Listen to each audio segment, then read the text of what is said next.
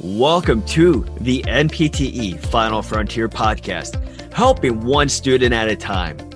Visit npteff.com to enroll today so you can pass tomorrow.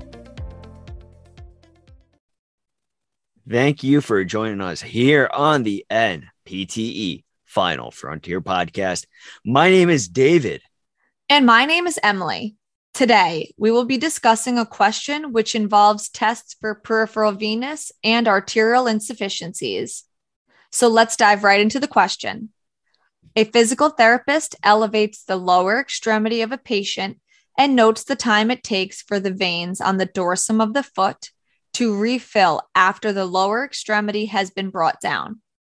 The results of this test indicate that the patient has venous insufficiency. Which of the following refilling times is most likely associated with a venous insufficiency? Option A, 30 seconds. Option B, 10 seconds.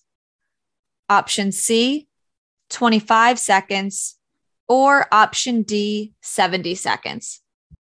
Way to go, Warriors. Option B, 10 seconds, is correct.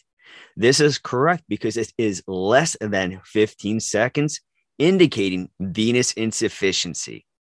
With the venous filling time test, normal filling time is 15 seconds. Greater than 15 seconds indicates arterial insufficiency. This is why option B is correct. Now that you understand tests for peripheral venous and arterial insufficiencies, here is a quote from Dale Carnegie The successful man will profit from his mistakes and try again in a different way. So, no matter how many mistakes you make, no matter how many times it takes, keep on finding a way. Keep on finding a way and pursuing your dreams. You can do this. You are powerful. You are strong. You are a final frontier warrior, and you will pass. Thank you very much for listening. For more information on NPTE Final Frontier, please visit npteff.com.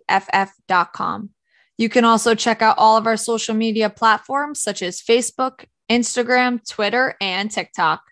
Till next time, have a great day and a powerful tomorrow.